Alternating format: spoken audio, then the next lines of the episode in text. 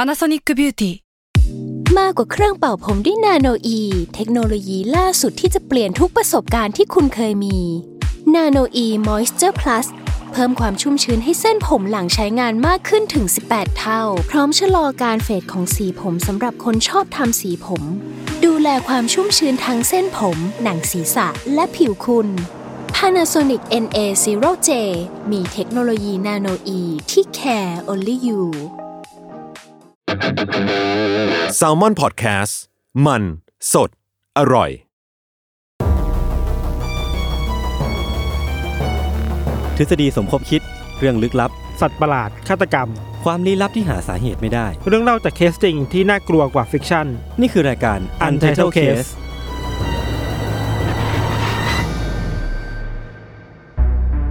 ยินดีต้อนรับเข้าสู่รายการ Untitled Case เอพิโซดที่ 212 นะครับ สวัสดีครับ 224 ครับผม สองหนึ่งสองสองสองสี่ อันนี้เล่นมุกแทนธัญวัฒน์ ครับ เพราะว่าปกติเขาจะเป็นคนเล่นเล่นมุกแบบทำน้องเนี้ย ไปเรื่อย ห้าบาทสิบาท ครับ เออ ก็ใครคิดถึงก็ ห้าบาทยังไม่ได้เลย อ่าประมาณ1บาท50 สตางค์ ได้ ครับ ครับยังไงนะครับ เรามาอยู่กันในที ม Chinese Case ใช่ครับ เอพิโซดที่สอง ใช่ เราเคย ใช่ เล่าไปแล้ว แล้วก็พี่ทันก็ได้สร้างปรากฏการณ์กี่ สุด กะโหลก สยอง หกหกกะโหลก ครั้งแรก ปกแดงฉาน ครั้งแรก แล้วก็เป็นตอนที่คนก็พูดถึงเยอะเหมือนกันในแง่ความอิมแพคของคดีนั้น อืม เออหรือว่าเป็นเป็นอีกคดีหนึ่งที่ถูกจดจำไปในสมองของผู้ฟังอยู่ เออ เหมือนกัน คือมันเป็นเคสที่แบบ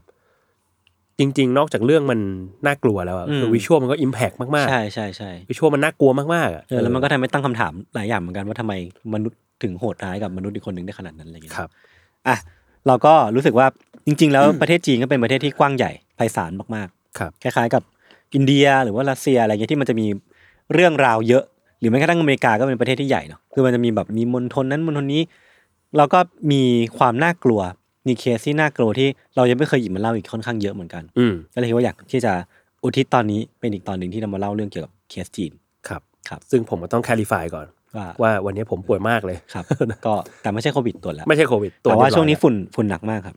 ใช่ กับใครใครอยู่กรุงเทพหรือว่าอยู่ในเชียงใหม่หรือจังหวัดที่ ฝุ่น มี เยอะๆ ๆก็เป็นกำลังใจให้ครับ ก็รักษา เก็ สุ ต้อ ข ง ภาพครับ เราต้องดูแลตัวเองกันครับ คือนี่กินยาหลายขนาดมาก เอออ่ะวันนี้ผมเล่าก่อนครับ ครับผม ก็อย่างที่ตีมบอกเนาะเรื่องที่ผมหยิบมาเล่าเนี่ยก็คือเกิดที่ประเทศจีนนี่แหละโดยที่มีตัวละครหลักสองคนคือ พี่น้องตระกูลซ่ง อืม พี่ชายเนี่ย ชื่อว่าซ่งจิงจิน อ่าฮะ ถ้าผมอ่านผิดขอโทษนะครับ แล้วก็น้องชายชื่อว่าซ่งจิงหวา อ่าฮะ ครับ อันนี้ไปดู pronunciation กันมา แต่ว่าน่าจะได้ประมาณนี้จาก accent ที่ผมก็ไม่ได้คนที่เก่งจีน คือพื้นเพของสองคนเนี้ครับ เกิดขึ้นแล้วก็เติบโตที่มองโกเลียใน อืม มันจะเป็นแบบเป็นเขตหนึ่งเป็นมณฑลหนึ่งเป็นเขตหนึ่งของของจีนนี่แหละ เออ ม แล้วก็เหมือนจะเป็นเขตปกครองพิเศษ เขตปกครองตนเอง ครับ ที่ชื่อว่ามองโกเลียใน คือเรื่องราวในวัยเด็กของทั้งคนทั้งสองคนเนี่ยครับไม่ได้เป็นที่เปิดเผยมากนักพี่โจ อืม แต่ว่าเท่าที่หาข้อมูลมาเนี่ยดูเหมือนว่าทั้งสองคนเนี่ยจะถูกเลี้ยงดูมาแบบปล่อยๆอ่ะ อืม หรือมันเป็นคนที่พ่อแม่ไม่ค่อยจะให้ความเข้มงวด หรือว่าไม่ได้ดูแลใกล้ชิดขนาดนั้น ก็อยากทำอะไรก็ทำอยากไปไหนก็ไป แล้วก็ค่อนข้างอิสระมาก ๆ จนเรียกได้ว่าละเลยแล้วกันในการเลี้ยงดู อืม นั่นนะไม่ในช่วงวัยรุ่นนะครับ ทั้งสองคนเนี่ยได้กลายเป็นเด็กแก๊งเว้ยเขาอะกลายเป็นหัวโจกที่คอยก่ออาชญากรรม คอยสร้างความปั่นป่วนให้กับผู้คนในละแวกที่เป็นแบบเพื่อนบ้านเขาอะเนาะซึ่งตัวพี่ชายเขาเนี่ยชื่อชื่อว่าซ่งจิงจินเนี่ยแม้ว่าจะอยู่ในวัยที่ทำงานได้แล้วอะครับ แต่ว่าเขาก็ไม่ได้ทำมาหากินอะไรอะเป็นคนที่ก็ใช้ชีวิตไปเรื่อยๆ แล้วก็เอาเงินพ่อกับแม่เนี่ยมาใช้ แต่ว่าเหมือนเงินที่เขาเอามาจากพ่อแม่เนี่ยมันไม่พอ พวกเขาก็เลยต้องหาเงินด้วยวิธีอื่น ซึ่งวิธีที่ว่าเนี่ยคือการเก็บค่าคุ้มครอง ฮะ คือภาษาอังกฤษมันคือ protection fee อ่ะ อ่า มันคือวิธีของมาเฟีย เออ หรือว่าแบบพวกนักเลงหัวไม้ที่จะเก็บค่าคุ้มครองกับคนในละแวกเพื่อไม่ให้ถูกตัวเองเนี่ยทำร้าย เออ อะไรประมาณนั้นคือแบบเป็นการคุ้มครองจากตัวเองนี่แหละที่ก่อความวุ่นวายอะ ก็คือ เ เป็นคนไม่ดีอะดิ ใช่ก็คือเป็นคน โอเค ไม่ดีทำตัวเป็นแบบมาเฟียท้องถิ่นที่แบบสร้างความลำบากให้กับคนอื่น ซึ่งตัวซ่งจิงหวาเนี่ยก็ไม่ได้มีแบบอย่างที่ดีจากคนอื่น อย่างที่บอกว่าเขาไม่ได้สนิทกับพ่อแม่นะเขาแบบถูกเลี้ยงดูมาอย่างปล่อยปละละเลย ก็เลยคิดว่าสิ่งที่ตัวเองทำกับพี่ชายเนี่ย โดยเฉพาะสิ่งที่พี่ชายตัวเองทำเนี่ยครับเป็นสิ่งที่เท่อะ เออ เขารู้สึกว่าเขามองพี่ชายเป็นไอดอลแล้วก็ทุกสิ่งที่พี่ชายเขาเป็นทุกสิ่งที่พี่ชายเขาทำหรือว่าสอนให้เขาทำอะครับ คือเหมือนเป็นโรลโมเดลที่เขาอยากจะเติบโตไปเป็นแบบพี่ชายของเขาอะ อืม เออแล้วมองว่าเนี่ยคือดีดีที่สุดแล้ว ทั้งสองพี่น้องเนี่ยก็ใช้ชีวิตเช่นเนี้ยครับมาเรื่อยๆ พวกเขาก็เริ่มต่อยอดด้วยการซื้ออาวุธ เอาเงินที่ได้มาก็เริ่มไปซื้ออาวุธติดไม้ติดมือมากขึ้น มีทั้งมีดมีทั้งนู่นนี่นั่น แล้วก็ขยายเครือข่ายของแก๊งตัวเองเนี่ยออกไปเรื่อยๆ เพื่อเรียกเก็บค่าคุ้มครองจากคนจำนวนมากขึ้นมากขึ้น ยิ่งเก็บได้มากเท่าไหร่เนะครับพวกเขาก็ยิ่งขนองใจลำพองว่าตัวเองเนี่ยเป็นคนที่แข็งแกร่งมากขึ้นเท่านั้น หรือว่าเป็นคนที่มีอำนาจมีอิทธิพลมากขึ้น เพราะว่าไม่เคยที่ผ่านมาเนี่ยไม่เคยมีใครงองแงกับเขาอะ อืม สมมติว่าเขาไปขอค่าคุ้มครองจากพี่โจที่เป็นแบบอ่ะเป็นคนขายผักอยู่ในตลาด พี่โจก็ยินยอมให้เขาแต่แต่โดยดีเพราะกลัว อืม เออ ก็คือไม่เคยมีใครมาหือมาอือกับพวกเขามาก่อนเลย นั่นทำให้ครับ พอมาถึงในช่วงปี 1996 เนี่ย มันมีคนขับแท็กซี่คนหนึ่ง ปฏิเสธที่จะจ่ายเงินค่าคุ้มครองให้กับสองพี่น้องส่ง ซึ่งสิ่งเนี้ยมันทำให้สองพี่น้องคู่เนี้ยโกรธมากๆเว้ย คือมันเหมือนว่าเขาเนี่ยถูกแทงมีดแทงเข้าไปที่อีโก้อะ อ่าฮะ ที่มันแบบหนาเตอะมากๆอ่ะ เออ เออเหมือนแบบมีคนมาเล่นสนุกกับอีโก้ของเขาแล้วทำให้เขาเนี่ยโกรธเป็นฟืนเป็นไฟมากๆ ตัวซ่งจริงจินที่เป็นพี่ใหญ่เนี่ยก็ ได้สั่งให้ลูกน้องครับ เข้าไปรุมทำร้ายร่างกาย ครับ คนขับแท็กซี่คนนั้น แล้วก็ในระหว่างนั้นเองอ่ะเขาก็ฉกเอากระเป๋าตังค์คนขับแท็กซี่มา ซึ่งตัวคนขับอ่ะก็ไม่ยอม อืม ก็คือมีการแบบพยายามสู้หยิบอาวุธขึ้นมาสู้ แต่แล้วเนี่ยเหตุการณ์มันก็บานปลายไปจนถึงขั้นที่ซ่งจริงจินนะครับ เอามีดขึ้นมา แล้วก็แทงไปที่คนขับแท็กซี่คนเนี้ยจนเสียชีวิตคาที่ เอ้า คือเนี่ยมันเป็นจุดที่แบบจุดเล็กๆเลยนะก่อนหน้าเนี้ยเขาไม่เคยทำร้ายร่างกายคนจนบาดเจ็บสาหัสมาก่อน อืม แต่คราวเนี้ยมันคือการทำร้ายร่างกายคนและนำไปสู่การเสียชีวิตของคนคนหนึ่ง อืม เนี่ยมันก็เลยมันเป็นจุดพลิกผัน ที่ทำให้ชีวิตของทั้งสองพี่น้องคู่เนี้ยครับเปลี่ยนไปแล้วก็ไม่มีวันกลับมาเหมือนเดิมอีกเลย อืม หลังจากนั้นครับทั้งสองคนก็ถูกตำรวจตามไปจับ แล้วก็เอาเข้ามาสู่กระบวนการยุติธรรม แล้วก็ถูกตัดสินโทษไปซ่งจิงหวาเนี่ยที่เป็นน้องชายเนี่ยครับที่มีส่วนร่วมกับเหตุการณ์เนี้ยเขายังคงเป็นเยาวชนอยู่เลย คือตามตามอายุที่แบบเกิดขึ้นตอนนั้นคือเขาอายุแค่สิบหกสิบเจ็ดปีเท่านั้นเอง ยังเป็นแบบเด็กที่อยู่ยังไม่บรรลุนิติภาวะ อืมอืม ก็เลยถูกจำคุกเพียงแค่ 8 ปีเท่านั้น แต่ตัวซ่งจิงจินที่เป็นพี่ชายเนี่ยครับ แล้วก็เป็นคนที่ลงมือก่อเหตุเนี่ย ถูกศาลตัดสินให้ต้องประหารชีวิต และเขาก็ถูกประหารชีวิตจริง ๆ ในไม่กี่เดือนถัดมา อืม คือการเสียชีวิตของพี่ชายเนี่ย อย่างที่บอกว่าเขามองพี่ชายเป็นไอดอลเนาะซ่งจิงหวาเนี่ยมองว่าซ่งจิงจินเป็นแบบ ไอดอลมากๆ เป็นโรลโมเดลเป็นบุคคลแบบอย่างที่เขาอยากที่จะมีชีวิตแบบพี่ชายคนนี้มากๆอ่ะ อืม ทำให้พอพี่ชายถูกประหารชีวิตแล้วก็เสียชีวิตไปเนี่ยซ่งจิงหวาก็ไร้ซึ่งที่พึ่งครับเขาเหมือนเป็นแบบเรือที่ลอยอยู่กลางมหาสมุทร อืม แล้วก็ไม่มีลมนำไม่มีเข็มทิศ เคว้งคว้า ไม่ ง มีไม่มีทางไปต่อแล้วอะ อืม เหมือนเป็นคนที่จู่ๆก็ไม่รู้จะไปทางไหน แล้วก็ต้องใช้ชีวิตอยู่ในคุกอย่างโดดเดี่ยว เพราะว่าไร้ซึ่งที่พึ่งอีกต่อไป อืม แต่ว่าในปี 2002 ครับ อันนี้คือเหตุการณ์เนี่ยมันเกิดขึ้นคือ เขาถูกจำคุกเพียงแค่ 6 ปี อืม จากกำหนดจริง ๆ 8 ปีเนาะเขาถูกปล่อยออกตัวออกมาก่อนกำหนด พอออกมาเสร็จปุ๊บเนี่ยเขาก็กลับมาหาครอบครัว ครอบครัวของเขาเนี่ยก็ไม่ได้มีปัญหาอะไรในทางด้านการเงินอะไรพวกเนี้ยก็ทำการซื้อบ้าน อืม ให้ซ่งจิงหวาเนี่ยอยู่ แล้วก็เหมือนจะแบบคอยเข้ามาปลอบประโลมว่าเอ้ยการเสียพี่ชายไปมันไม่เป็นไรนะเหมือนแบบความมันอยู่เคียงข้างซ่งจิงหวาเนาะแต่สิ่งเนี้ยการเข้ามาของครอบครัวเนี่ยมันเหมือนเป็นเป็นช่วงเวลาที่สายไปแล้วอะ อืม คือที่ผ่านมาเขา lost connection กับครอบครัวโดยเฉพาะพ่อแม่เนี่ยไปค่อนข้างมาก อืม เขาก็เลยพึ่งพิงพี่ชายมากๆ แต่ตอนเนี้ยพอพ่อแม่กลับมาปุ๊บเขาก็รู้สึกว่าต่อไม่ติด อืม หรือแม้กระทั่งเองเนี่ย มันอาจจะไม่ใช่สิ่งที่เขาต้องการด้วยซ้ำในการที่มีใครสักคนมาปลอบประโลมเขาเพราะว่าตั้งแต่ออกมาจากคุกกับพี่โจ อืม คือส้มจิงหวาเนี่ยออกมาจากคุกด้วยสายตาที่แบบมุ่งมั่น แล้วก็มีมีธงบางอย่างในใจมีภารกิจในอย่างบางอย่างในใจที่ เขาอยากจะทำสิ่งเนี้ยให้มันสำเร็จ อืม และมันดูเหมือนจะเป็นการออกตามหาอะไรบางอย่าง เพื่อการแก้แค้น อ่าฮะ อันนี้คือภารกิจหลักของเขา ครับ คือเขาเนี่ยออกตามหาบางสิ่งบางอย่าง อย่างบ้าคลั่งมากๆพี่โจเป็นเวลาหลายปีติดต่อกันตั้งแต่ออกมาจากคุก แต่เหมือนจนแล้วจนรอดเนี่ยก็ยังหามันไม่เจอสักทีหนึ่งว่าไอ้สิ่งที่เขาตามหาเนี่ยมันอยู่ตรงไหนกันแน่ อืม จนกระทั่งวันหนึ่งครับซ่องจิงหวาเนี่ยก็กำลังเดินอยู่ในละแวกบ้านในตอนกลางคืนก็เดินแบบทิ้งนอนกำลังเดินตามหาอะไรบางอย่างอยู่ จนสายตาของเขาเนี่ยก็เหลือบไปเห็นเพื่อนบ้านคนหนึ่งเข้าครับ เพื่อนบ้านคนเนี้ยกำลังเดินอยู่ เดินแบบปกติมากๆในละแวกบ้าน ทันทีที่ซ่องจิงหวาเนี่ยเห็นผู้หญิงคนเนี้ยครับเขาก็วิ่งปรีเข้าไป อืม คือเหมือนว่าเขาได้เจอสิ่งที่เขาตามหาอยู่แล้วอะเขาก็เลยวิ่งไปหามัน อ่าฮะ พอไปถึงตัวเพื่อนบ้านคนนั้นนะครับ เขาก็ลงมือฆ่า ฮะ เพื่อนบ้านคนเนี้ยอย่างโหดเหี้ยม อ่าฮะ ในข่าวไม่ได้บอกว่าฆ่าด้วยวิธีไหนนะ เออ ก็ฆ่าเสร็จปุ๊บเนี่ย ก็จัดการกับศพ แล้วก็วิ่งหนีไปอย่างไรร่องรอย อืม ผลปรากฏว่าเพื่อนบ้านคนเนี้ยครับ ไม่ใช่สิ่งที่ซ่งจิงหวาตามหาอยู่ อ้าว คือเขาคิดว่าเหมือนจะใช่ แต่สุดท้ายเนี่ยพอวิ่งไปฆ่าลงมือก่อเหตุเสร็จปุ๊บเนี่ยพรากชีวิตคนคนหนึ่งมาเสร็จปุ๊บเนี่ยถึงรู้ว่าไม่ใช่ คือผิดคน ผิดคน เอ้า หลังจากเหตุการณ์นั้นนะครับซ่งจิงหวาก็ยังคงตามหาเป้าหมายต่อไปเรื่อยๆ จนกระทั่งเวลามันล่วงเลยมาถึงปี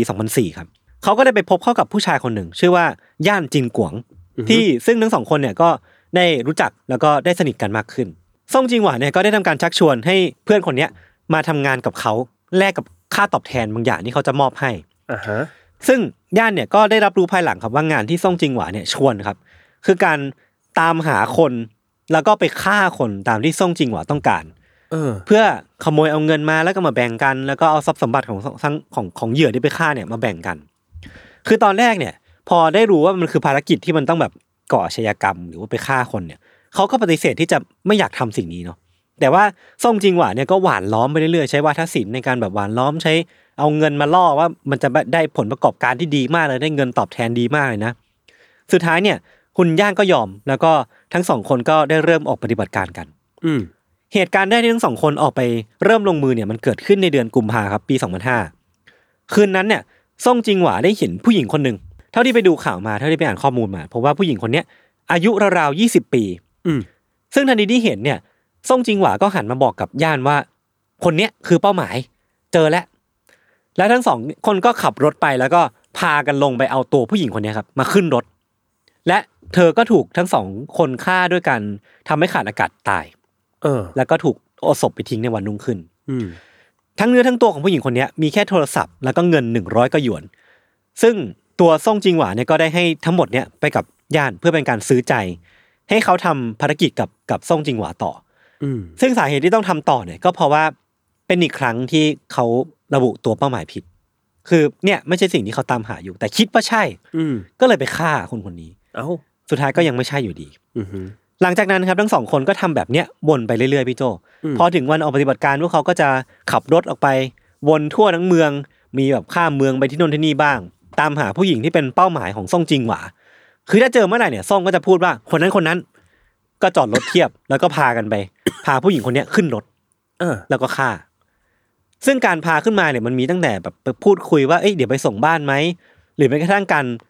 ใช้กำลังในการแบบดึงตัวผู้หญิง อ่า ขึ้นมาบนรถแล้วก็ อุ้ม ฆ่า ตัวขึ้นมาเลย ใช่ใช้ทั้งทั้งการแบบใช้เชือกรัดใช้มีดแทงจน อ่า อะไรพวกเนี้ยก็ฆ่าแล้วก็เอาศพไปจัดการ เออ คือปฏิบัติการของทั้งสองคนเนี่ยมันเริ่มตั้งแต่ปี 2005เนาะไปจนถึงปี อืม 2007 ซึ่งระแวกที่มันเกิดขึ้นอ่ะเหตุการณ์เนี่ยมันเกิดขึ้นอยู่ในปักกิ่ง แต่มันจะมีแบบไปเมืองนั้นเมืองนี้บ้างแต่ว่าส่วนใหญ่เนี่ยมันก็จะเซ็นเตอร์อยู่ที่ปักกิ่งเนี่ยแหละซึ่งทั้งสองคนน่ะฆ่าคนรวมไปถึงแปดคน อ่าฮะ ในช่วงสองปีที่ผ่านมา โอ้โห คือพวกเขาขับขับรถวนไปเรื่อยๆ แล้วก็น่าจะมีคนจีนจำนวนมากที่ต้องเป็นเหยื่อจากการ เออ กระทำมันโหดร้ายของทั้งสองคนเนี่ย เออ ซึ่งมันเป็นการเลือกเหยื่อแบบที่เหยื่อไม่ได้ผิดอะไรเลยนะ เออ เขาแค่ใช้ชีวิตอยู่แบบทั่วๆไป อืม เดินเนินอยู่ตามท้องถนน วันดีคนดีก็ถูกมองว่าเป็นเป้าหมาย แล้วก็ถูกนำไปฆ่าบนรถ แล้วก็ถูกเอาศพไปทิ้งอย่างไรเยื่อใหญ่ โห โหดมาก แล้วมันจะถึงถึงคิวเราเมื่อไหร่ก็ไม่ เอ รู้ อ ย่าง มัน เงี้ย ไม่มีทางรู้เลย มันทำให้ชีวิตมันค่อนข้างแบบ เออ ไร้ไร้ความมั่นคงอ่ะ เราไม่รู้ เออ ว่าเราจะเป็นเหยื่อคนต่อไปเมื่อไหร่เนาะ อืม เออเหยื่อทั้งหมดที่ถูกซ่องจิงหวากับย่านฆ่าเนี่ย คือจะมีลักษณะรูปร่างหน้าตาที่ใกล้เคียงกัน ทุกคนมีทรงผมที่ใกล้เคียงกัน แต่ว่ามีอายุที่ต่างกัน แต่ว่าคนที่อายุน้อยที่สุดอะพี่โจมีอายุเพียงแค่ 16 ปีเท่านั้นเองอะยังเป็นวัยรุ่นอยู่เลย อืม ส่วนที่มากที่สุดเนี่ยก็แค่ 28 ปีเท่านั้นเอง นั่นแปลว่าคนที่เขากำลังตามหา หรือว่าเป้าหมายที่เขาตามหาอยู่เนี่ย น่าจะเป็นคนที่หน้าตาทำนองนี้ ผมทรงนี้ แล้วก็มีอายุอานามที่ไม่ได้มากยังคงเป็นวัยรุ่นอยู่ เออ เออแต่ว่าเขาก็ยังหาไม่เจอสักทีหนึ่งอ่ะ แล้วยิ่งแบบเขายิ่งฆ่าคนเยอะขึ้นหรือว่ามีเหยื่อมากขึ้นเนี่ยซ่งจิงหัวกับย่านเนี่ยก็ต้องพยายามหาวิธีจัดการกับศพที่มันแบบกองเป็นหนาขึ้นเรื่อย เออ ๆ สิ่งที่พวกเขาทำคือต้องเช่าบ้านหลังหนึ่งในย่านพิงกุ เออ พิงกูแล้วก็เป็นเอาไว้เป็นแบบที่ชำแหละศพอะ อ่ะ แล้วก็แบบเอาศพมาทิ้งไว้จัดการแบบหั่นศพชำแหละศพ แล้วก็แยกชิ้นส่วนศพก่อนที่จะเอาไปทิ้งไปตามที่ต่างๆ ทิ้งแม่น้ำทิ้งนู่นนี่นั่นตามเมืองต่างๆบ้างโดยที่ไม่มีใครรู้ว่าพวกเขาเอาจัดการกับศพยังไงกันแน่ อืม แต่ว่าวันหนึ่งในเดือนกันยายนปี 2007 ครับ ตอนนั้นน่ะ ปฏิบัติการของทั้งสองคนก็ยังดูแบบไม่มีทีท่าว่าจะหยุดเนาะ อืม คือซ่องก็ยังไม่เจอเป้าหมายที่เขาตามหาอยู่ แล้วก็ยังไม่ได้มีทีท่าว่าจะหยุด หยุดยั้งภารกิจเนี้ยเพราะว่ามันแบบมีคนตายเยอะแล้วเนี่ยยังคงเป็นภารกิจที่ ongoing ต่อไป อืม แต่ว่ามันก็มีเหตุการณ์หนึ่งเกิดขึ้น ในเดือนกันยายนปี อืม 2007วันนั้นครับมีเพื่อนบ้านคนหนึ่งของซ่งจิงหวาเนี่ยมาเยี่ยมที่บ้านของเขา ครับ พวกเขาก็พูดคุยกันตามปกติในห้องนั่งเล่นเนาะ แต่มันก็มีเหตุบางอย่างที่ทำให้ซ่องเนี่ย ต้องออกมาจากห้องนั่งเล่นแป๊บหนึ่งก่อนที่จะกลับมา พอกลับมาเสร็จปุ๊บเนี่ยซ่องสังเกตว่าสีหน้าของเพื่อนบ้านคนนั้นที่มาเยี่ยมบ้านเขาอะหน้าถอดสีมากๆอะ อ่าฮะ เหมือนแบบกลัวอะไรบางอย่างหรือว่าไปเห็นอะไรมา อืม ซึ่งสิ่งที่ซ่องจิงหวาสันนิษฐานนึงก็คือว่าเพื่อนบ้านคนเนี้ยน่าจะไปเห็นถุงสีดำ ที่ซ่งเนี่ยซ่อนไว้ในมุมของห้องนั่งเล่นเนี่ยแหละ ซึ่งในถุงนั้นนะครับ มีหัวคนอยู่ ฮะ ในในถุงนั้นน่ะ มีหัวของคนที่ซ่งเพิ่งไปฆ่ามาวันก่อน แล้วก็เพิ่งจะชำแหละศพแล้วก็ใส่ไว้ในถุงนั้น า เพื่อที่จะรอเอาเอาหัวเนี่ยไปฝังในสวนหลังบ้าน หรือว่าเอาไปทำลายหลักฐาน แล้วก็คือวางอยู่ในถุงอยู่ในบ้านแบบ เออ casually ใช่ ซึ่งซึ่งบางแหล่งก็บอกว่าวางไว้แบบนี้ บางแหล่งก็บอกว่าเพื่อนบ้านคนนี้อาจจะเห็นอยู่ที่สวนหลังบ้านก็ได้นี่ผมไม่แน่ใจแล้วกัน อ่าอ่า แต่กลายเป็นว่า อันนี้คือข้อสันนิษฐานของส่งที่เห็นว่าเพื่อนบ้านคนเนี้ยหน้าถอดสี แต่ว่าหลังจากนั้นเองก็ทั้งสองคนก็พูดคุยกันแล้วก็แยกย้ายกัน เพื่อนบ้านก็กลับบ้านไป ตัวส่งจิงหวาเนี่ยก็เอาเรื่องเนี้ยไปเล่าให้กับคุณย่านฟังคือเป็นเพื่อนที่เป็นผู้สมรู้ร่วมคิดของเขาเนาะบอกว่าเอ้ยมันมีเหตุการณ์นี้ว่ะ มีเพื่อนมาคนหนึงเข้ามาแล้วก็หน้าถอดสีเขาน่าจะเห็นเห็นว่ากูซ่อนศพไว้แน่เลย สิ่งที่ย่านเสนอกลับมาว่าซ่งจิงหัวกับเขาควรทำเนี่ย คือการที่เขาสองคนควรรีบไปฆ่าเพื่อนบ้านคนนี้ทันทีเพื่อปิดปาก อืม ทั้งสองคนก็เลยบุกเข้าไปในบ้านของเพื่อนบ้านคนนี้ครับ แล้วก็หลอกล่อให้เขาเนี่ยเข้ามาในรถเหมือนเดิมเลย แล้วก็ทำการฆ่าทิ้ง อืม ก่อนที่จะเอาศพของเพื่อนบ้านคนเนี้ยครับไปโยนแถวแถวๆชานเมือง ครั้งนั้นนะครับเป็นครั้งแรกที่ทั้งสองคนเนี่ย ลงมือฆ่าผู้หญิงที่ไม่ตรงกับบีฟของซ่งจิงหวาเลย าฮะ คือเป็นคนที่แบบไม่ได้ตรงกับไทป์ที่ซ่งจิงหวาตามหาอยู่ อืม แต่ว่าต้องฆ่าเพราะว่าเป็นเหตุจำเป็น เพราะว่าเป็นความร้อนรนที่จะถูกเปิดโปง อืม และนั่นเองก็ทำให้ซ่งเนี่ยครับลงมือก่อเหตุครั้งเนี้ยอย่างประมาท ในตอนที่บุกเข้าไปในบ้านของเพื่อนบ้านเนี่ย ครับ ซ่งจิงหวากำลังดูดบุหรี่อยู่ เขาคาบบุหรี่ไว้ในปาก อืม ทำให้ในที่เกิดเหตุเนี่ยมันมีก้นบุหรี่ของเขาตกอยู่ด้วย อ่า ซึ่งก้นบุหรี่ตัวเนี้ยครับพอตำรวจมาเก็บหลักฐานก็เจอ แล้วก็เอาไปตีความหลักฐานต่อได้ เพราะว่าเพื่อนบ้านคนเนี้ยไม่สูบบุหรี่ อ่า แล้วก็เพื่อนบ้านคนอื่นในวันนั้นเนี่ยก็ไม่มีไม่มีใครเข้าไปในบ้านหลังนี้เลย คนคนที่อยู่ในบ้านของของบ้านหลังเนี้ยก็ไม่มีใครสูบบุหรี่สักคนหนึ่งเลยตำรวจก็เลยสันนิษฐานว่าก้นบุหรี่เนี่ยน่าจะเป็นของคนร้ายอย่างแน่นอนตำรวจก็เลยไปสืบต่อครับ ไปถามร้านขายบุหรี่ในละแวกก็ไปเจอกับร้านบุหรี่ที่ยืนยันได้ว่าบุหรี่เนี่ยมวนเนี่ยน่าจะมาจากร้านเขาแน่ๆเพราะว่าร้านเนี้ยมีนิสัยที่เป็นคนละเอียด เขาจะต้องทำการแบบมาร์กเอาไว้ว่าบุหรี่เนี่ยเป็นของที่ถูกต้องหรือเปล่า เป็นของที่ถูกผ่านมาตรฐานหรือเปล่า อืม และเขาจะทำแบบสัญลักษณ์เอาไว้ ซึ่ง อ่าฮะ บุหรี่เนี่ยมันมีสัญลักษณ์อันนั้นอยู่ นั่นแปลว่าน่าจะมาจากร้านนี้แหละ อืม และในวันนั้นครับ วันที่ใกล้เคียงกับวันที่เกิดเหตุเนี่ยซ่งจิงหวาเนี่ยเป็นคนเดียวที่ซื้อบุหรี่รุ่นเนี้ยจากร้านเนี้ยในวันนั้น อืม ทำให้ตำรวจเนี่ยสามารถสืบไปจนพบว่าซ่งจิงหวาน่าจะเป็นคนที่อยู่เบื้องหลัง เรื่องนี้และเป็นคนที่บุกเข้ามาในบ้านของเพื่อนบ้านคนเนี้ยในวันนั้น อืมฮึ แล้วก็พอบุกไปถามไปหาซ่งจิงหวาก็เจอหลักฐานจำนวนมากที่สุดท้ายแล้วมันก็นำไปสู่การจับกลุ่มตัวซ่งจิงหวาได้ในที่สุด ซึ่งตอนแรกที่ถูกจับอะครับซ่งจิงหวาก็ยังไม่ยอมพูดอะไร แต่ผ่านไปสักพักเนี่ยเขาก็ยอมสารภาพเรื่องราวทั้งหมดครับ ว่าเขากับย่านเนี่ยฆ่าผู้หญิงที่รูปร่างหน้าตาคล้ายกันไปหมด 8 คนรวมถึงเพื่อนบ้านคนเนี้ยด้วยเหตุผลอะไร และก็มาเฉลยว่า สิ่งที่เขาตามหาอยู่เนี่ยมันคืออะไรกันแน่ อืม ย้อนกลับไปใน ตอนที่เขาแล้วก็พี่ชายครับ ลงมือก่อเหตุฆ่าคนขับแท็กซี่คนนั้นนะครับพี่โจบ ครับ ทั้งสองคนก็พอมาพอก่อก่อเหตุแบบนี้เสร็จปุ๊บเนี่ยเขาก็ต้องมาพยายามวางแผนกันว่าแบบจะหนียังไงดี ซึ่งการจะหลบหนีไปต่างจังหวัด หรือหลบหนีไปต่างประเทศเนี่ยมันก็ต้องใช้เงินเนาะปรากฏว่าตอนนั้นนะครับ ทั้งสองคนก็ไม่มีเงิน อืม เพราะว่าแบบเอาเอาเงินไปใช้หมดแล้ว หรือว่ามันต้องใช้เงินมากกว่าที่คาด หรือว่าไม่สามารถไปขอพ่อแม่ได้ ตัวซ่งจิงจินเนี่ยก็เลยเลือกที่จะขอความช่วยเหลือ แฟนเขาในตอนนั้น อ่า คือตอนนั้นเขาคบกับแฟนคนหนึ่งอยู่ ซึ่งแฟนคนเนี้ยก็เป็นคนใจดีมากๆ แล้วก็ยอมที่จะให้เงินพวกเขาเนี่ยตามที่เขาขอ ตัวซ่องจิงจินเนี่ยก็เลยสำนึกหรือว่าเห็นในคุณค่าความดีงามของของของแฟนคนเนี้ย อืม ก็เลยเล่าเรื่องราวทั้งหมดให้ฟังว่าเขาและน้องชายแล้วก็แก๊งที่เขาอยู่เนี่ย อืม ไปฆ่าคนคนหนึ่งมา แล้วต้องการเงินที่ที่เขาขอเธอเนี่ย คือคือใช้ในการหลบหนีนะ แล้วก็แสดงความซื่อสัตย์แสดงความแบบไว้ใจด้วยการบอกที่อยู่ ที่พวกเขาจะหนีไปกบดาน ให้กับแฟนคนนี้ฟังด้วย อืม และสุดท้ายครับ แฟนคนเนี้ยก็เป็นคนที่เอาเรื่องทั้งหมดไปแจ้งกับตำรวจ อ่าก็คือทรยศเขาอะแหละ เออแล้วก็นำไปสู่การจับกลุ่มสองพี่น้อง แล้วก็ อ่าฮะ ต้องติดคุกไป ตัวซ่งจิงจินที่เป็นพี่ชายเนี่ย ซึ่งเป็นไอดอลของซ่งจิงหวาเนี่ยก็เลยถูกประหารชีวิต จากการที่แฟนคนเนี้ยเอาเรื่องที่เขาก่อกระทำความผิดไปแจ้งความ อืม นั่นนะไม่พอซ่งจิงหวารู้ความจริงว่า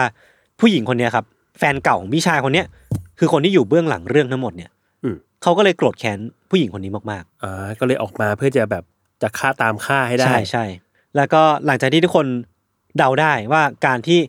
เขาออกมาเสร็จปุ๊บเขาก็โกรธแค้นคนนี้มากๆ และสิ่งที่เขาตามหาหรือว่าคนที่เขาตามหาเนี่ย ก็คือแฟนเก่าของพี่ชาย อืม และถ้าเจอเมื่อไหร่เนี่ยเขาก็จะฆ่าคนคนนี้เพื่อทำให้เรื่องราวทั้งหมดมันถูก คลี่คลาย อืมอืม ทั้งหมดเนี่ยครับคือสิ่งที่ซ่งจิงหวาเนี่ยสารภาพออกมาในชั้นศาลครับ คือเขาอะยอมรับว่าตัวเขาเนี่ยมีสภาพจิตใจที่ไม่ค่อยปกติ ทุกสิ่งที่เขาแบบทุกครั้งที่เขาพูดเรื่องครอบครัววิโจในชั้นศาลเนาะหรือว่าเรื่องพี่ชายเองเนี่ยเขาจะดูเป็นคนที่อ่อนไหวมากๆเลย เขาจะดูเป็นคนที่เซนซิทีฟดูเป็นคนที่แบบอ่อนแอมากๆ ดูเป็นคนที่ต้องการที่พึ่ง แต่ในขณะเดียวกันคนคนเนี้ยคนเดียวกันเนี้ยเวลาพูดเรื่องการฆ่าคนหรือว่าการฆ่าเหยื่อทั้งหมดที่เขาไปฆ่าไปเนี่ย อืม เขาจะดูเป็นคนที่เลือดเย็นอย่างน่าเหลือเชื่อ อืม เขาดูเหมือนแบบพูดว่าเขาไปฆ่าคนคนนี้มาโดยที่ไม่มีความรู้สึกผิดอยู่ในนั้นเลย อืม คือกลายเป็นว่าคนคนเนี้ยมีทั้งด้านที่อ่อนแอด้านด้านที่เป็นมนุษย์มากๆกับอีกด้านหนึ่งที่มันดูแบบดูเป็นปีศาจเหลือเกินดูเป็นคนที่แบบสามารถก่อเหตุที่มันโหดร้ายแบบเนี้ยได้อย่างหน้าตาเฉยมากๆ เออ แล้วเขาก็ยอมรับว่าเขาเป็นคนที่จิตใจ ค่อนข้างชำรุด ตั้งแต่เสียพี่ชายไป แล้วก็ไม่สามารถกลับมาใช้ชีวิตให้เขารูปเขารอยได้อีกเลย อืมอืม ในใจหนึงเนี่ยเขายังคงหวังว่าจะมีใครสักคนนะครับ สักวันหนึ่งเนี่ยจะมีใครสักคนมาช่วยหยุดพฤติกรรมที่มันโหดร้ายของเขาเนี่ย สักทีหนึ่ง เพราะว่าเขาไม่สามารถหยุดมันเองได้เว้ย อ่าฮะ เหมือนเขาไม่สามารถหยุดยั้งปีศาจในในใจตัวเองได้ เชี่ยโอ้โหขนาดนั้นเลย เออ ซึ่งสิ่งที่เขาสารภาพเป็นอย่างในชั้นศาลนะพี่โจคือ ก้นบุหรี่ที่ตกอยู่ในบ้านของเพื่อนบ้านคนนั้น ตอนที่เขาเข้าไปก่อเหตุอะ ครับ คือซ่งจิงหวาสารภาพว่าเขาตั้งใจที่จะทิ้งเอาไว้ในที่เกิดเหตุ อ้าว เพราะคาดหวังว่าตำรวจจะตามมาเจอ แล้วก็จับเขาแล้วก็หยุดยั้งสิ่งที่เขาทำไว้สักทีหนึ่งอะ อ่าฮะ ผมไม่แน่ใจว่ามันจริง เออ เท็จแค่ไหน โอเค นะแต่ว่ามันก็ดู แต่ว่า มั เป็นคำให้การ เออ มันดูเป็นสิ่งที่เขา เขาพูดออกมา เออ เออ เราก็ไม่รู้ว่าจริง ๆ แล้วมันเป็นแบบนั้นหรือเปล่าหรือว่าเขาแค่ประมาท เออ หรือว่าเขาอยากจะให้ใครสักคนมาหยุดเขาจริงๆอย่างที่เขาพูด เออ เออแล้วก็ไม่รู้เหมือนกัน แล้วสุดท้ายเนี่ย มันก็มีคนมาหยุดเขาจริงๆเพราะเขาถูกจับเนาะแล้วก็เรื่องราวมันก็ดำเนินไปอย่างที่เขาตั้งใจ เพราะสุดท้ายซ่งจิงหวาก็ถูกตัดสินให้ประหารชีวิต แล้วก็ถูกประหารจริง ๆ ในวันที่ 27 พฤษภาคมปี 2011 ครับรวมถึงตัวย่านที่เป็นผู้สมรู้ร่วมคิดของเขาด้วยก็ถูกประหารชีวิตไปด้วยเช่นกัน เออ ก็เป็นอันจบเรื่องราวทั้งหมดนี้ คือสุดท้ายอ่ะสิ่งที่มันเกิดขึ้นคือซ่งจิงหวาเนี่ย ตามหาแฟนเก่าของพี่ชายที่เป็นคนที่แจ้งความเรื่องทั้งหมด แล้วก็ทำให้เขาเข้าใจว่าผู้หญิงคนนี้คือคนที่อยู่เบื้องหลังการเสียชีวิตของพี่ชายเขา อ่าฮะ ทันทีจริงๆแล้วเนี่ยถ้าเรา track กันไปดูย้อนหลังจริงอ่ะคนที่ผิดจริงๆก็คือเขาแล้วก็พี่ชายเว้ย ใช่ ที่ไปฆ่าคน ใช่ คือผู้หญิงคนนี้ไม่ได้ทำผิดอะไรเลย ใช่ แต่กลายเป็นว่าเขาตามหาผู้หญิงคนนี้เพื่อจะแก้แค้นและการตามหาผู้หญิงคนนี้ก็นำมาซึ่งการเสียชีวิตของผู้หญิงทั้ง 8 คน อ่ฮะ ที่เขาแล้วก็ญาติเนี่ยไปตามฆ่าในช่วงสองปี ที่เขาออกปฏิบัติการ เชี่ย แล้วคือมันไม่ผิดอะไรเลยจริงๆอย่างที่ผมว่ามันคือ คดีเนี้ยมันน่าขนลุกตรงที่แบบ แค่เราเกิดมามีรูปร่างหน้าตาแบบนี้ หรือว่ามีพฤติกรรมแบบนี้มีแบบทรงผมประมาณเนี้ยเราก็จะเป็นเหยื่อของการถูกฆาตกรรม โดยที่เราไม่รู้ตัวก็ได้ เพราะว่ามันมีคนคนหนึ่งที่ต้องการที่จะฆ่าคนแบบพวกเราอยู่ ซึ่งมันไม่ใช่แบบสิ่งที่เราผิดอะไรเลยอะ เออ มันแค่แบบมันค่ายฆ่าคนจากรูปลักษณ์เฉยๆอะ เออ แล้วมันแบบเราจะมีความปลอดภัยในแบบสังคม เออ ได้ยังไงวะ คือความปลอดภัยในชีวิตของเราเนี่ย คือเราไม่รู้เลยจริง ๆ อย่างที่พี่ฟาโรห์หรือว่าพี่หมอตังหรือว่าใครๆเคยพูดว่าแบบเราไม่เคยรู้ว่าจริงๆว่า เราจะเจอกับฆาตกรต่อเนื่องเมื่อไหร่จริงๆอะ อืม อืมมันแบบมันเป็นความน่ากลัวของ ครับ โลกใบนี้จริง อืม ๆ คือความน่าสงสารของเหยื่อคือแบบ คือสิ่งที่อยากพูดถึงแล้วก็อยากให้ทุกคนแบบ เห็นภาพว่ามันมันน่าสงสารจริงๆ เพราะว่าเขาไม่ผิดอะไรเนาะแล้วก็แค่หน้าตาที่เหมือนคนที่เป็นฆาตกรตามหาก็ก็ถูกฆ่าแล้ว อืม อืม ประมาณนี้ครับ ครับน่ากลัวมากอะ จะกลัว คือรู้สึกมันแบบมันมันไม่มีเหตุผลเกินไปอ่ะ ใช่มันไม่มีเหตุผล แล้วเราก็ไม่รู้ว่าคำให้การของเขาที่แบบว่า เขาควบคุมตัวเองไม่ได้ อืม ต้องการคนมาควบคุมเขาหน่อยอะไร เอ เงี้ย อ มันเชื่อได้แค่ไหนอ่ะ ใช่หรือมึงก็แค่อ้างอะไรเงี้ยคือแบบ เออ มันก็มันก็น่ากลัวจริง อืมอืม ๆเป็นอีกคดีที่ทำให้เห็นว่าการเลี้ยงดูในวัยเด็ก อย่างที่บอกว่าเขาถูกเลี้ยงดูมาอย่างแบบปล่อยปละละเลย มีตัวอย่างที่ไม่ดีของพี่ชาย ให้เห็นตั้งแต่เด็กเนาะเป็นเรื่องของสภาพแวดล้อมบุคคลต้นแบบในวัยเด็กเนี่ย มันก็เป็นอีกเรื่องที่น่าพูดถึงแหละ ครับ คือส่วนใหญ่มันก็จะมีหลาย ๆ เคสที่เราก็จะเห็นว่าฆาตกรต่อเนื่องก็จะแบบผ่าน domestic violence ในวัยเด็กมา ผ่านการเลี้ยงดูที่ไม่ดีมา อืม เคสเนี้ยก็เป็นอีกเคสหนึ่งที่เห็นชัดเจนว่ามันมีแบบการเลี้ยงดูที่ไม่ดี แล้วก็บ่มเพาะเป็นสาเหตุหนึ่งแล้วกันที่ทำให้เกิดคนอย่างซ่งจิงหวาขึ้นมา ครับ ครับ โอเ ประมาณนี้ครับ แล้วก็พักฟังเบรกโฆษณาสักครู่ก่อนกลับมาฟังเรื่องของพี่โจในเบรกหน้านะครับ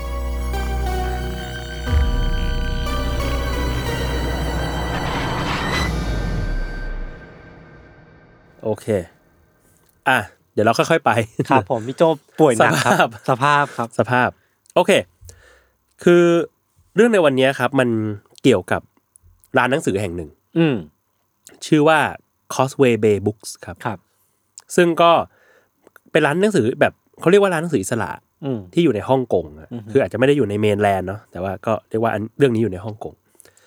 ร้านนี้มันก็ตั้งอยู่ในย่าน Causeway Bay ครับ ซึ่งถ้าใครเคยไปเที่ยวเนี่ยก็น่าจะรู้กัน อืม ว่าเป็นย่านศูนย์กลางการค้า แล้วก็การช้อปปิ้งที่ ครับ สำคัญมาก ๆ ของฮ่องกงครับ ที่บอกว่าร้านเนี้ยมันเป็นหนังสือร้านหนังสืออิสละ เพราะว่านอกจากไอ้ร้านเนี้ยมันจะไม่ได้ขึ้นตรงต่อบริษัทหนังสือใหญ่ อืม ๆ ในฮ่องกงในจีนแล้วอ่ะแล้วก็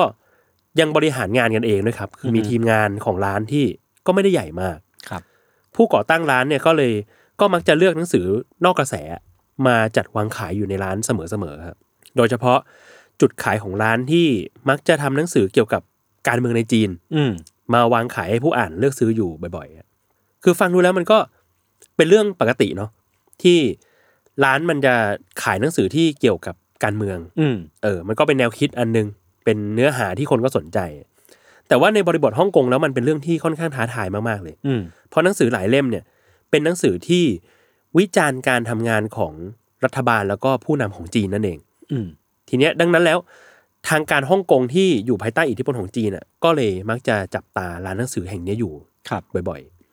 ๆ และเอาเข้าจริงแล้วครับ เจ้าร้านหนังสือ Cosway Bay Books เนี่ยก็ได้รับความนิยมจากลูกค้าหลากหลายมากจริง ๆ อืม นอกจากคนในฮ่องกงที่มักจะแวะเวียนกันไปซื้อหนังสือที่นี่แล้วอะบางครั้งก็มีคนจากจีนแผ่นดินใหญ่มาเหมือนกัน อืม หรือกระทั่งคนที่ทำงานให้ทางการจีน แล้วก็สมาชิกพรรคคอมมิวนิสต์จีนก็มาซื้อหนังสือด้วยเหมือนกัน อืม อืมคือมันก็มีคนคาดเดากันครับว่าที่มันเป็นแบบเนี้ยเพราะว่าพวกเขาเองอะไม่สามารถหาหนังสือแนวนี้ได้ ครับ ในจีนแผ่นดินใหญ่ อืม แล้วมันก็น่าจะเป็นเรื่องปกตินะ ที่เราคนเรามันจะชอบเสพเรื่องซุบซิบทางการเมืองด้วยเหมือนกัน อืม ร้าน Cosway Bay Book เนี่ยครับก็เปิดมาตั้งแต่ปี 1994อะถึงแม้ว่าที่ผ่านมาก็จะมีการถูกเพ่งเล็งบ้าง ครับ หรือว่าก็จะมีคนทำท่าทางแปลกๆ มาแวะเยี่ยมร้านอยู่เรื่อยๆฮะแต่กิจการของร้านก็ประคองตัวมาได้อยู่ตลอดฮะจนมาถึงจุดเปลี่ยนสำคัญในปี 2015 อืม เพราะว่ามันมีเรื่องราวที่คนทำงานภายในร้านแห่งเนี้ยหายตัวไปอย่างลึกลับ อืม ทีละคนสองคนนะคนแรกครับ เป็นชายชื่อว่าคุณลุยโบ อืม คุณลุยโบเนี่ยเขามีหน้าที่เป็นผู้จัดการร้านหนังสือแห่งนี้ แล้วก็รวมทั้งเป็นหนึ่งในสามโคฟาวเดอร์หรืออ ม ผู้ร่วมก่อตั้งของบริษัทนี้ด้วย มีข้อมูลว่าคุณลุยโบเนี่ยเขามาที่ร้านหนังสือแห่งเนี้ยในวันที่ 14 ตุลา ปี1000ปี 2015 ครับ แล้วก็พบว่าเขาอะล็อกอินเข้าคอมพิวเตอร์ของร้านไป ในวันนี้แหละ 14 ตุลาเนี่ย อืม แต่หลังจากนั้นก็ไม่มีใครพบเจอข้อมูลเขาอีกเลย คือหายตัวไปเลย อืม หาไม่เจอเลย คนที่สองครับ ที่หายตัวไป ชื่อว่าคุณกุ้ยหมินไห่ อือฮึ หรือว่าไมเคิลกุยฮะเขาเกิดที่จีนแต่ว่าไปถือสัญชาติสวีเดน อืม คุณกุยเนี่ยทำงานเลี้ยงชีพเป็นนักเขียนเกี่ยวกับการเมืองจีน ก็ตลอดชีวิตที่ผ่านมาเขาก็เขียนหนังสือมาประมาณ 200 เล่ม อืม ซึ่งเยอะมาก เยอะ เยอะแบบ เยอะ เยอะมากๆ ผมเขียนสามเล่มยังเหนื่ อยเลย แล้วนอกจากเนี้ยครับเขาก็เป็นมีสถานะเป็นหนึ่งในผู้ถือหุ้น ครับ ของร้าน Cosway Bay Books ด้วยเหมือนกัน ตามข่าวอะครับ คือคุณกุยเนี่ยเดินทางมาที่พัทยาประเทศไทย เมื่อช่วงเดือนตุลาในปี 2015 นี่แหละ เหตุการณ์เท่าที่มีรายงานในข่าวคือ เขามีบ้านพักของตัวเองอยู่ที่พัทยานี่แหละ ซึ่งก็น่าจะซื้อมาสักพักแหละ ทีนี้เรื่องราวก็เกิดขึ้นวันที่ 17 ตุลาปี 2015 ครับ มีภาพจากกล้องวงจรปิดครับ เห็นว่าคุณกุยเนี่ยขึ้นรถยนต์สีขาวออกจากที่พักไป อืม แล้วหลังจากนั้นก็หายตัวไปเลย เพื่อนๆเขาก็พยายามติดต่อผ่านโซเชียลมีเดียหรือว่าโทรศัพท์ไปก็ติดต่อเขาไม่ได้ และไอ้ความลึกลับของเรื่องเนี้ยคือ คือเพื่อนเนี่ย มีคนตั้งข้อสังเกตว่าคุณกุยเนี่ย อาจจะถูกอุ้มหรือลักพาตัวไปหรือเปล่า อืม ก็เป็นได้ หลังจากหายตัวไปอะครับ ครอบครัวของคุณกุยก็ลองไปติดต่อขอให้ทางการสวีเดนช่วยเหลือ อืม แต่ก็ไม่มีใครเจอตัวคุณกุยอีกเลยฮะ อืม ไม่ว่าจะค้นหากันขนาดไหนก็ตาม มีเพื่อนชาวฮ่องกงที่เดินมาเดินทางมายังพัทยาด้วยซ้ำเพื่อที่จะมาหาข้อมูลต่างๆ แต่ก็ก็ไม่มีอะครับ คือมืดแปดด้านกันพอสมควรเลย นอกจากนี้ครับ ก็ยังมีคนพบว่า หลังจากที่คุณกุยหายตัวไปราวๆได้สักสองสัปดาห์ ก็มีชายปริศนากลุ่มหนึ่งเนี่ย บุกเข้าไปค้น อืม ที่ที่พักของเขา ครับ ในฮ่องกง แล้วก็มีการค้นข้อมูลจากคอมพิวเตอร์ของคุณกุยอย่างจริงจัง เหมือนต้องการข้อมูลอะไรบางอย่างมากๆอะครับ แล้วมันก็มีสกู๊ปข่าวออกมา เป็นของสำนักข่าว The Guardian ครับ ที่ช่วงนั้นก็ออกมาวิพากษ์วิจารณ์รัฐบาลไทยในช่วงนั้นว่า รัฐบาลไทยทำอะไรน้อยมาก อืม ๆ ที่จะไปช่วยสืบหาว่าคุณกุยเนี่ย หายตัวไปไหน อืม ทั้งๆที่เรื่องเนี้ยมันเกิดขึ้นที่ไทยนี่เองที่พัทยา ครับ หลังจากเหตุคราวนั้นนะครับ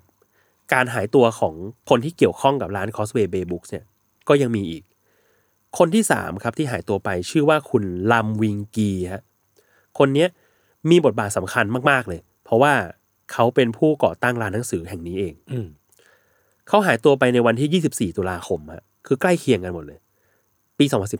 2015 หรือเป็นระยะเวลาหลังจากที่คุณกุยหายตัวไปประมาณ 7 วัน อืม คือคุณลำเนี่ยเขามักจะชอบทำงานอยู่ที่ร้านหนังสือแห่งนี้จนดึก แล้วหลายครั้งก็นอนค้างคืนที่ร้านด้วยซ้ำ อืม มันก็คล้ายๆกับสมมติเราทำงานแล้วเราแบบ ปิด เออ เล่ม นี่ร้าน ปิดเล่ม เราร้านเราเอง นอน บริษัท นอนอ เรา อฟฟิศเองนอนออฟฟิศไป ชิล อะไรเงี้ยก็มีคนพบว่าเขาก็อยู่ที่ร้านเนี่ย จนถึงวันที่ยี่สิบสี่แล้วหลังจากนั้นก็หายตัวไป อืม คนที่สี่ครับ ที่หายตัวจากร้าน ชื่อว่าคุณชวงจี้ปิง คุณชวงคนเนี้ย เป็นผู้จัดการร้าน ครับ ก็หายตัวไปหลังจากที่เขาเดินทางไปที่เมืองเซินเจิ้นที่ใกล้ๆฮ่องกง และก็คนที่ห้าครับ ชื่อว่าคุณลี่โบ อืม คุณลี่โบเนี่ยถือสัญชาติอังกฤษ แล้วก็มีความสนิทสนมกับเจ้าของร้านพอสมควร ครับ เขาก็เคยทำงานที่สำนักพิมพ์มาก่อน แล้วก็ก่อนที่จะมาช่วยดูแลร้าน Cosway Bay Books อืม คุณลี่เนี่ยหายตัวไปในวันที่ 30 ธันวาคม 2015 ซึ่งก็พบว่าหายตัวไประหว่างที่กำลังจะนำหนังสือจากโรงงานเนี่ยไปส่งที่ลูกค้าปลายทาง อืม มันก็เลยกลายเป็นว่า คนที่ดูแลร้านหนังสือแห่งเนี้ยห้าคน อืม หายตัวไปอย่างลึกลับ ในช่วงปลายปี 2015 แล้วมันก็เป็นช่วงเวลาแบบไล่เลี่ยกัน ไล่เลี่ยกันคือเป็นปลายปี 2015ทั้งหมดเลยคือ ตั้งแต่ตุลา อืม จนถึงธันวา ครับ เรื่องราวแบบนี้มันไม่น่าเป็นเรื่องบังเอิญนะครับ อืมแน่นอน เพราะว่าการหายตัวไปแต่ละคนมันหนึ่งคือมันแทบไม่ทิ้งร่องรอยอะไรไว้เลย อืม ผลกระทบแรก ๆ ที่เกิดขึ้นคือ มันทำให้ร้าน Cosplay Bay Book เนี่ย ต้องปิดบริการไปแทบจะทันทีเลย อ่าก็คือโฟลเดอร์ก็หายไปโคโฟลเดอร์ก็หายพ คน นัก ดู งานหย ลูกจ้างที่มาดูแลร้านหนังสือ เออ ก็หายไป คนหายไปกันเกือบหมดเลยครับ ครับ หลังจาก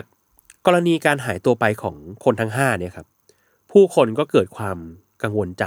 อืม แล้วก็ตั้งคำถามกันว่า ว่าเอ๊ะ หรือว่าห้าคนเนี้ยจะเป็นเหยื่อของการอุ้มหาย อืม หรือว่าถูกผู้มีอำนาจ ผู้มีอิทธิพลปิดปากพวกเขา ครับ ไม่ให้ยุ่งกับหนังสือที่เกี่ยวข้องกับการวิพากษ์วิจารณ์ทางการจีนนะครับ อืม พอมาถึงช่วงมกราคม 2016อะครับ ก็เริ่มมีคนออกมาเคลื่อนไหวเกี่ยวกับการหายตัวไปอย่างลึกลับ อืม ของคนที่ทำร้านหนังสือกันมากขึ้นเรื่อยๆ หนึ่งในนั้นก็คือโจชัววอง อ่า ที่เป็นแกนนำคนรุ่นใหม่ที่ฮ่องกงอะครับ ครับ ที่ต่อต้านอิทธิพลของจีน คือโจชัวหว่องนะครับ เขาออกมาบอกว่า ถึงแม้ว่าฮ่องกงอ่ะจะยังไม่มีประชาธิปไตย อืม แต่คนฮ่องกงก็มีเสรีภาพสื่อ อืม เป็นเสรีภาพที่จะพูดถึงสิ่งที่พวกเขาต้องการ โดยไม่มีใครมาขัดขวางได้ ครับ นอกจากนี้ครับ บนท้องถนนของฮ่องกงก็มีการออกมาเคลื่อนไหวเป็นม็อบ ประท้วงการอุ้มหายของคนทำร้านหนังสือทั้ง 5 ด้วยเหมือนกัน อืม พวกเขาได้ออกมาเรียกร้องให้มีการปล่อยตัวคนทั้ง 5 ออกมา แล้วก็ยังเรียกร้องให้ฮ่องกงเนี่ยมีเสรีภาพในการนำเสนอข้อมูล อืม มีเสรีภาพในการรับรู้ข้อมูลต่างๆ ผ่านหนังสือที่มันก็อาจจะไม่ตรงกับรัฐบาลจีนแผ่นดินใหญ่ก็ได้ อืม คือเราไม่จำเป็นต้องเห็นเหมือนกัน แต่ว่าเราสามารถพูดในสิ่งที่เราเห็นไม่เหมือนกันได้ อืม เหตุการณ์ก็ผ่านไปสักระยะหนึ่งอะครับ มันก็มีเรื่องแปลกๆเกิดขึ้น พอถึงวันที่ 17 มกราคม 2016อะครับ อยู่ดีๆ สื่อของรัฐบาลจีนอะก็เผยแพร่บทความออกมาว่า ตอนเนี้ยคุณไมเคิลกุยอะหรือคุณกุ้ยหมินไห่ที่เคยหายตัวไประหว่างที่อยู่ประเทศไทยอะตอนเนี้ยอยู่ภายใต้การควบคุมของเจ้าหน้าที่จีนแล้ว อ้าวก็แปลว่าไม่ได้เสียชีวิตแต่ว่าหาตัวมาได้แล้ว ใช่ เรื่องที่น่าสังเกตมากๆก็คือ คุณกุยเนี่ยถูกนำตัวมาพูดผ่านโทรทัศน์ อืม ว่าตัวเขาเองเนี่ยเคยก่อเหตุเมาแล้วขับ อืม จนเกิดอุบัติเหตุเมื่อหลายปีที่แล้ว อืม จึงพยายามหลบหนีคดี แต่ตอนเนี้ยเขารู้สึกผิด เขาก็เลยมามอบตัวกับเจ้าหน้าที่ของทางการแล้ว ครับ มิหนำซ้ำครับ กุยยังพูดผ่านสื่อของทางการจีนว่า ไอสิ่งที่เขาทำหรือว่าการหายตัวของเขาเนี่ย อืม มันเกิดขึ้นจากการตัดสินใจด้วยตัวเองของเขาล้วน อืม ๆ คือไม่มีใครเข้ามายุ่งเกี่ยวกับการหายตัวไปก่อนหน้านี้ของเขาเลย ครับ แล้วนอกจากนี้ครับ ยังบอกด้วยว่า ถึงแม้เขาจะถือสถานะความเป็นพลเมืองสวีเดนอยู่ อืม แต่ว่าใจจริงแล้วเนี่ย เขายังรู้สึกว่าตัวเองเป็นคนจีนอยู่เสมอ อืม รวมถึงเรียกร้องให้ทางการสวีเดนที่เคยออกมาเคลื่อนไหวตามหาตัวเขาเนี่ย อืม ให้ยุติการเคลื่อนไหวได้แล้ว ครับ และอยากให้รัฐบาลสวีเดนยอมรับในเส้นทางที่ตัวเขาเองเนี่ย อืม ได้เลือกด้วยตัวเอง อืม คือแล้วไอ้การปรากฏตัวอีกครั้งหลังจากหายไปหลายเดือนอ่ะ อืม ในลักษณะเนี้ยทำให้คนหลายคนที่อยู่ในฮ่องกงอะครับ ไม่ค่อยปักใจเชื่อเนื้อหานี้เท่าไหร่อะ แน่นอน มันดูแบบมันดูแบบจัดวางจับวางอ่ะ เออ ดูแบบยัดเข้าปากอยู่เหมือนกันนะ มันมีหลาย ๆคำที่แบบว่า เอ้ย คุณจะพูดเหรอ เออ เออ หรือว่าแบบมันขัดแย้งกับเรียกว่าบุคลิกภาพก่อนหน้านี้ของคุณมาก อืม ๆ มีคนตั้งข้อสังเกตอยู่อยู่หลายคนครับว่า คุณกุยเนี่ยถูกบังคับให้ออกมาพูด ด้วยข้อความที่คนอื่นสั่งให้เขาพูด ครับ